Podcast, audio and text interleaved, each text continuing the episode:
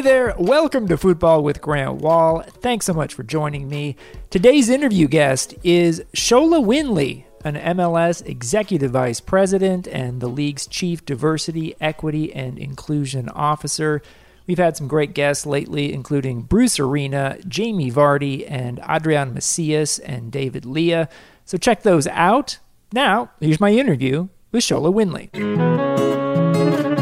Our guest now is Sola Winley. Since February, he has been an MLS executive vice president and the league's chief diversity, equity, and inclusion officer. Sola, it's great to see you. Thanks for coming on the show. Grant, thanks for having me. I know that uh, you've been looking to to get us on since uh, since my announcement in February. So I appreciate your patience, and it's fantastic to be with you here today. Thank you so much. Awesome. Uh, I totally understand why it's taken some time because you want to get you know a, a lay of the land in, in the previous months here and i know you've met a lot of people you've looked into a lot of things and i have a lot of questions here. Um, this was a newly created executive position at mls that you took and this was created after the george floyd uh, protests last year and the formation of black players for change and mls among other things uh, could you share with our listeners what you have done in the past work wise that helped prepare you for this position and then how you taking this new position came about? Great question. Uh, before we get into my professional experience, I thought it could be helpful just to talk a little bit about um, just my personal uh, experience. And so I'm biracial. My father is a black Pentecostal minister from uh, from uh, South Carolina, uh, grew up in Harlem. Uh, my mother, a, a, white a Jewish woman from Queens. Both of my parents uh, are now um, uh, deceased. Um, I have three children. the first, my first two children, my oldest from my first marriage, are um, half black, Puerto Rican, and and white. Um, my my youngest son, um, just born six weeks ago, uh, is Sri Lankan, and my current wife is Sri Lankan, so Southeast uh, Southeast Asian. So a variety of uh, different uh, cultures and religions um, and uh, perspectives in our family. Uh, in addition, my sister is in a an interabled um, relationship, and so it's an interracial relationship as well as her husband and my brother-in-law uh, being a person with uh, with disabilities, and so I bring a, a, a range of experiences to uh, to the table that help to inform uh, my perspective and uh, and my view. So, in terms of MLS and soccer, why did you want to take this position? Sure. So, I have a twenty plus year uh, relationship with the commissioner. I started my career in sports with the National Football League. was fortunate to be a young executive that uh, had exposure globally around the world, traveled to uh, a lot of international markets to promote the sport of football. I've consulted for Major League Soccer for uh, for a couple of years in a similar capacity to what I've shared, and um, uh, uh, it was the right time. Um, uh, I knew the executives internally. I had a feel for the culture, um, an understanding of where I felt I could have impact. This sort of role requires there to be a level of trust the conversations are not always easy conversations, and um, I have I have profound and deep respect for the commissioner and for the leadership team of Major League Soccer for what they've been able to build. Uh, diversity, equity, inclusion has not been uh, the focus of their efforts, and it needs to be um, going forward. I think the commissioner recognized that, uh, our board recognizes that, and I'm here to contribute and add a different perspective to um, an already very successful business when you come into this job, you mentioned you'd done some consulting work for MLS before, but this is a, a full time executive gig you've got here. What have you been doing since you first came in in this job in February? So uh, th- it's important to start with um, knowing that you don't know what you don't know. And so um, uh, I didn't have and don't still have a, a deep level of a soccer experience, so it's important for me to uh, get a closer and better understanding of the game, of its culture.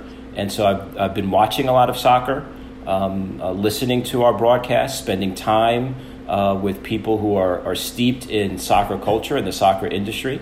Uh, I've talked with uh, a variety of our owners. Um, I've talked with internal staff. We have um, an employee resource council uh, which are our ERGs. I've spent a lot of time listening. And so part of that listening then translates into what's the plan that we need to build to uh, have start to have impact today and lay a foundation for building the type of inclusive culture that we want tomorrow. So it really started with uh, with listening and then doing an assessment of where of where we are and where I think that we can have impact. And we've laid out uh, seven priorities uh, for uh, for the year, um, and some of which are most of which are are underway. Starting with um, uh, uh, where are we as a league from a diversity, equity, and inclusion perspective. And so we did a league wide survey. We actually are just tabulating those results now. So we have feedback from every team. We're putting together what we call a DEI collective. It's a monthly um, uh, DEI meeting of league wide and team uh, representatives to share best practices and learn uh, from one another. Uh, I'm in the process of interviewing um, uh, uh, potential uh, training partners to provide the league with unconscious um, and, and, inclusion uh, training, and that's exciting for us to all be grounded in the same uh, language and understanding. Uh, we're working on some civic engagement programs um, and working with some program providers in that space that that center on police and community relationships, and I think that that's an important component, particularly with what's happening in uh, in today's uh, society, working on building some wealth equity um, opportunities with uh, the National Black Bank Foundation and seeing if there's a pathway for us to uh, work together um, uh, on a league perspective. So, that and a host of other initiatives are, are underway that we're excited about. Now, we'll talk about several things in this conversation, but the data point that probably stands out the most in MLS, I think, in this from this perspective is that in the 26 year history of the league, there has still never been a U.S. born black head coach. Now, Colorado's Jamaican born coach Robin Fraser did play for the U.S. men's national team, so I, I do want to say that. But what is MLS doing to address this issue in particular? And what is the future of the, the so called Rooney rule in MLS? So we have our, you may know, Grant already, we have our own version of the Rooney Rule. It's called the Diversity Hiring Initiative, which was established in 2007. And so it's time for us to take a look at that. Is it is it driving the results that we wanted to drive? Is it accomplishing um, uh, our objectives? We put together a working um, a working group to explore that, which includes um, internal staff members from across the organization, uh, former uh, players um, uh, who are members of SCORE, um, current players who are members of BPC, um, as well as um, uh, uh CSOs from clubs. Uh, and you mentioned coaches as well as coaches who are participating, Robin be, being one of them. And so I don't know the answer to the question of why there's not um, an American born black head coach. we have two black head coaches. Um, uh, uh, the hope is that we could have a, a reflective representation of our soccer uh, universe. So 30% of our players are Latino, 20% are black. It would be nice to see um, uh, some continuity across the ecosystem. And so we're going to look at it. We're going to make recommendations. We're going to dig into it deeply and hopefully come up with a plan that the league can feel proud of, uh, that move the numbers in a direction that, um, uh, that are reflective of our ecosystem.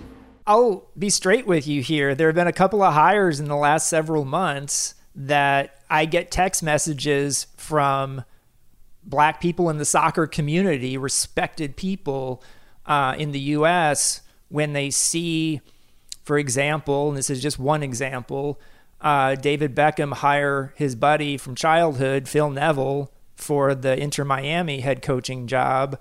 Uh, a guy who, you know, might not be totally qualified for that job based on what he's done in the past.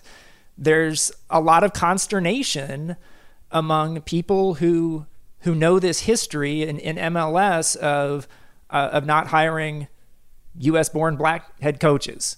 Um, did Inter Miami have to go through a process uh, to of interviewing other candidates, sharing that with the league? What do you know about that specific situation? So all, all of the clubs, when there are um, senior open positions on the on the technical side, um, uh, have to follow our uh, diversity initiative policy, which is to interview at least one diverse candidate and to alert the league of that. On this specific one, I can go back and find. I'm not sure of of uh, who the diverse uh, candidate was. Um, but human nature um, in soccer and across uh, sports and business in general is to hire people who we are familiar with. Uh, we are a risk adverse sport. Business tends to be risk adverse. Uh, the stakes are high. Uh, that's not an excuse, but it does provide context. And so um, uh, we have to provide opportunities to um, give more exposure to qualified people so that we can start to um, help hiring executives uh, make decisions that are not that they don't have to perceive as being uh, risk adverse. There are qualified candidates out there, uh, but it's human nature to hire people that we are comfortable and familiar with, which is part of the reason why DEI officers are being hired across uh, across companies at this point in time, um, because uh, uh, that that that myth um, that who you know um, is often the best one um, uh, not taking myself uh, included in my relationship with uh, with the commissioner um, it needs to be challenged appropriately. But it's a it's a it's a fair question. I want to ask about your relationship with the Black Players for Change because this is uh, an organization that has a lot of members among players in your league. I've been on panels with Justin Morrow, uh, who's a leader with that group. Uh, could you explain a little bit of, of what you've done in connecting with the Black Players for Change in recent months? Yeah, I think Ju- Justin is doing a terrific job. I think the group is doing a terrific job. They've come together and coalesced uh, in a wonderful way very quickly. You know, we are on the eve of, of Juneteenth 2021. Uh, BPC announced their formation Juneteenth 2020, um, uh, uh, participating first with um, the MLS's back tournament with their solidarity demonstration. And I think that that set the stage for um, their relationship with the league. They have a voice um, at the table, they're members of our diversity committee. Justin also sits on the Equity Action Committee of MLS Next. And so uh, BPC has influence across the MLS ecosystem, and that's a good thing. Uh, we're only better for it. We've worked in concert with uh, Black uh, Black Players for Change in deep collaboration with uh, this year's Juneteenth, league wide Juneteenth celebration.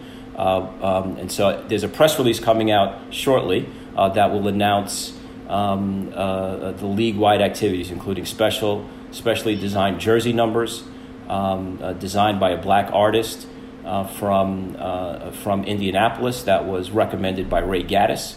Um, the, the numbers look fantastic. Uh, uh, all of the clubs that are playing this weekend uh, will be playing the uh, Black National Anthem.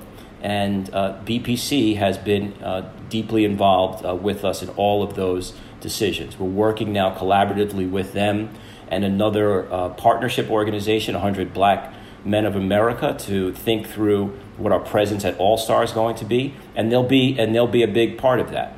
Um, and these are just a few examples. And so the sky's, sky is the limit, literally, on what we can build and create together. Um, I value their participation, their voice. It's needed. Um, they need to continue to uh, push us appropriately um, so that we can shape the league in a way that is reflective of the, the very powerful and positive impact that they have. We've had uh, also on the podcast members of SCORE in the past uh, Eddie Pope, uh, Evan Whitfield, Alan Hopkins is part of that group. You've also had Tony Sanneh on the podcast. Have you had inter- interactions with Score and people who've been involved in the league in the past as players? Yeah, so Score we have we have periodic meetings with, and some of the individuals that you mentioned specifically, um, a, a, deepening relationship. So Tony and I are working on um, uh, Tony building out a, a training program for uh, for our MLS Next community, which will be uh, a DEI and LGBTQ training program for our players, our coaches, and parents, and so that's that's exciting. Um, Evan and I are in contact, and we're talking through um, some opportunities that he has through a program that he's involved with called uh, Common Goal. Eddie Pope is on our um, uh, diversity committee, um, and so their score is inter, inter, inter integrated into the work that we're doing, they're also participating in the working group for the diversity hiring initiative because I know that this is a um, an area that's important to them, and I'm assuming some of the folks that you've gotten the text messages from, which is a good thing, right? And so, um, rather than being on the outside, my recommendation to the commissioner and, and what we discuss as a team is we need to invite people into the tent to help us solve the problems that are shared problems. And so, SCORE, like BPC, is a part of that process. You know, one area that I'm uh, curious about, I'm in the media, is, is the media side. And each MLS club has their own local broadcasts. And, and at times, you know, it, it's not just about how diverse are the people who are doing the broadcast, so that's a part of it.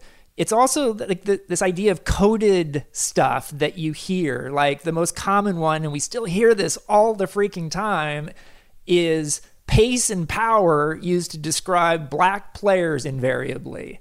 Um, and it's it, it's something that you see on international soccer broadcasts. It's something you see on on domestic broadcasts.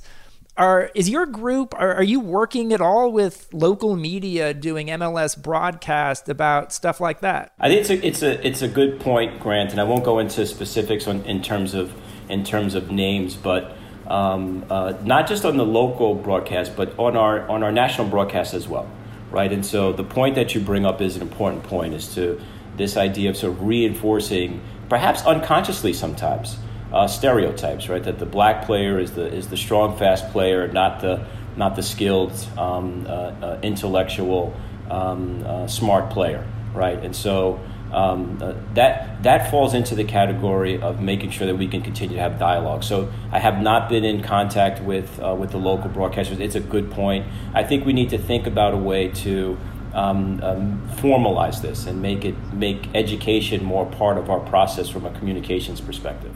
No, that makes sense. That's really interesting. Um, I I know. Yeah, we're actually doing this interview on Thursday, June 17th. We're actually going to be coming out the week after, so this will be slightly after the Juneteenth commemoration over the weekend. And I also know that between now and when we release, there's going to be an MLS announcement officially about a new MLS lower division league, uh, which has been reported on already in the Athletic and in different places. But I'm wondering if you're going to have suddenly an MLS league that is a lower division league is that potentially a way to uh, to give a lot more opportunities uh, to to minorities and, and, and people who might not have gotten many oppor- as many opportunities at the MLS level? I think more, uh, absolutely right. Because more more roles create more opportunities. I mean, it's just a part of it is just math, simple math, right? And so, uh, one example is uh, so Alan Hopkins. I think you mentioned uh, Alan before we came on air, right? So he's uh, working uh, with our organization uh, now in a consulting capacity. Um, uh, people like Alan, um, uh, if we have roles for roles for them, they certainly have the capacity and the skill set to contribute in a larger way towards moving Major League Soccer and our lower division forward. And so, um, more roles create more opportunities. So, in terms of staffing, that's one. The other is in terms of uh, investment and diverse investment. And so we would be looking for building out a business plan, and I'll be working on this over the course of the next several months to attract um, diverse ownership. Uh, similar to um, uh, if you look at minor league baseball and the impact that they can have on their local communities, I know they've shrunk recently. Major League Soccer can do the same thing. These are smaller stadiums, uh, entrenched in the entrenched in the in the community and um, I think it's a wonderful opportunity for us to uh, attract a, a, more diverse um, uh, ownership uh, group to uh, to uh, to the lower league. You mentioned this a little bit earlier. The idea that in your job you are going to have uncomfortable conversations uh, as part of that. I'm not looking for any specific names or anything, but like, what are some of these uncomfortable conversations that you've had, or at least the topics, and how do you personally approach a conversation like that, and how you you would like for it to play out? I don't come into uh, conversations with a particular agenda on how I would like for it to play out. I'm not sure sometimes how the conversations are going to go. I engage in conversations with uh, with an open mind uh, like everybody, I come into discussions with my own um, uh, conditioning and experiences. That doesn't make it right, um, doesn't make it wrong either. It means that I have a, a different perspective. Um, uh, that I can add to uh, to the conversation. I think most conversations um, on on race uh, are difficult. I think that most conversations on um, issues uh with uh, the LGBTQ community are difficult and challenging um, and, ne- and necessary. And so, when we're talking about how we should be responding as a league and an organization to what's happening in society, there's a variety of different considerations that have to um, uh, be taken into account. I have to be um, a broker of many of those different uh, considerations and share um, a recommendation after I have filtered those with the commissioner. And the commissioner and I don't always have to agree. And what I've shared with him is it's my responsibility and my job to give him the very best objective opinion that I can. Um, and uh, that's and that's what I do, and that's what I try to do in every situation. It's his job ultimately to decide um, uh, uh, how the league is going to show up and present itself. My job is to help influence that decision. One thing that we're still seeing in international soccer. We saw this in England last week when the England national team uh, played some pre Euro friendlies and they still take a knee before the opening whistle of every game. And you've got England fans, not all of them, but a significant number, booing that situation. We've seen that in MLS in Dallas last year when fans, not all of them, but a, a healthy number, booed the the Dallas players when they took a knee after the game. Reggie Cannon uh, was critical uh, publicly of, of the fans for doing that, and then he later said in the, the the Crack podcast that the club, his own club, Dallas, tried to get him to make a formal public apology, and he didn't want to do it. How do you approach that? The deep fissures in um, uh, in our nation and in the world um, uh, are not new. And um, uh, you approach it one conversation at a time. Uh, you approach it by uh, the interactions that you have, the energy that you bring um, uh, to, uh, to your work and to your life. That we have to change hearts. And this, is, this is less of an intellectual exercise and more of an exercise in who we want to be as human beings. And um, I think I shared in the beginning, Grant, that uh, it's important that we create a space within soccer where uh, there's freedom of expression. As long as that freedom of expression is not um, uh, demeaning, uh, demoralizing, uh, or humiliating to, uh, to another human being. Um, I think that we have been clear that we're unequivocal when it comes to hate and, to, and intolerance. And we'll continue to take actions that support that. And so, um, my wish and my uh, my prayer for us as a, as as as a sport um, uh, and as a nation and a world is that we continue to move towards a more just, equitable, and prosperous um, uh, uh community for all of us to participate in. Uh, there's no reason why uh, we can't all um, live a life that is free um, for us to express who we want to be without it being detrimental or um, minimizing uh, to our fellow uh, to our fellow uh, citizens. You know, are there any metrics that you're planning to use in the, the coming months and years to to measure the impact you're having? Yeah, so we we um, uh, I think I mentioned we're looking at the uh, diversity hiring initiative. We'll determine what uh, what the metrics are. Um, we're also doing a, a similar uh, analysis and deep dive in our own um, uh, staffing and hiring metrics as the league. And we'll determine what those will determine what those uh, what those metrics are. Um, and metrics are important. As important to, as metrics is um, do people feel that this is a place where Major League Soccer is a place where um, they feel valued and where they uh, feel a sense of belonging? Uh, is their voice heard? Are we making uh, steps in the right um, direction? Are we giving them a platform uh, where they can um, uh, be seen and allow different um, ideas and topics to come into consideration?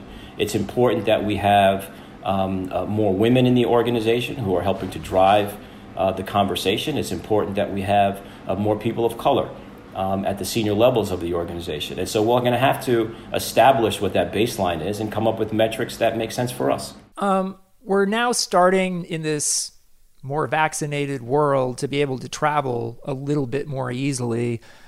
Are you wanting to to travel to meet with people? I mean, in every MLS city at this point, or that's a lot of cities. Yeah, so I've, I've, I've, I've been fortunate enough to uh, get out on the road and get to a few of our cities, particularly the cities where uh, we have uh, new stadiums that were built or in the process of being built.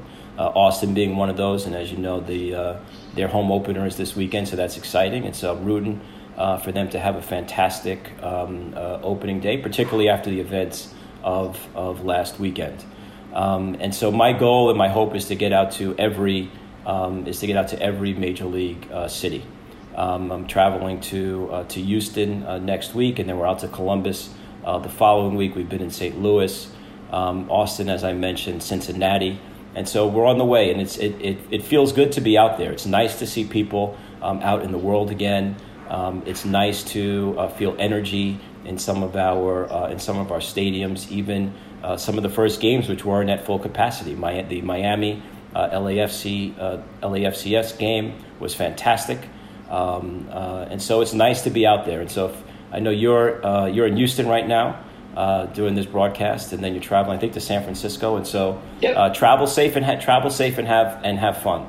You know, we human beings are meant to um, you know have community uh, with one another. You know that energy is uh, is infectious, and so it's good to be it's good to be out there, and it's great to see you know the supporters in the stadium rocking and rolling. Yeah. Before we sign off here, is there anything else that we haven't discussed that you'd like to address? Well, one is I want to thank you for you know taking the time to shine a light on um, uh, an important time uh, and topic for uh, for the league. Um, we've we've established a, a board level diversity committee. Um, and uh, it's important to share that because my, I believe it's the only board level diversity committee that includes um, uh, non owners uh, across, the, um, across the professional sports. Um, and so on that committee are uh, owners, we have members of SCORE, we have members of uh, Black Players for Change, we have a representative from MLS Next from our Equity Action Committee, and we also have a member of our um, uh, ERG. And that's important to share, Grant, because this is not uh, uh, uh, uh, this this will not be solved by um, one group alone, right? We all have to come with our best ideas to the table. We have to engage in uh, courageous conversations and debate. Um, we have to um, understand that we're all working towards a common goal, and that's to make soccer one of the best leagues in the world. And it can only get there if it's a diverse inclusive, and equitable um, community. And that's what we're working towards. So it's an exciting time uh, to be a part of Major League Soccer. Um, uh, it's an exciting time for us to be in the middle of our uh, media um, uh, discussions. Uh, the games look great on television and um, uh, it's a fantastic. It's been off, off, to a fantastic start of the season. Sola Winley is the MLS Executive Vice President and the league's Chief Diversity, Equity, and Inclusion Officer. Sola, thanks so much for coming on the show. Grant, thanks for having me, and look forward to getting a chance to say hello to you in person. Thanks for listening to Football with Grant Wahl. I'd like to thank Sola Winley as well as producer Chris Whittingham. If you like the podcast, you could do me a huge favor and hit that subscribe button and provide a rating and a review. I'm back soon with another interview of someone from the soccer world. Be safe, everyone. See you next time.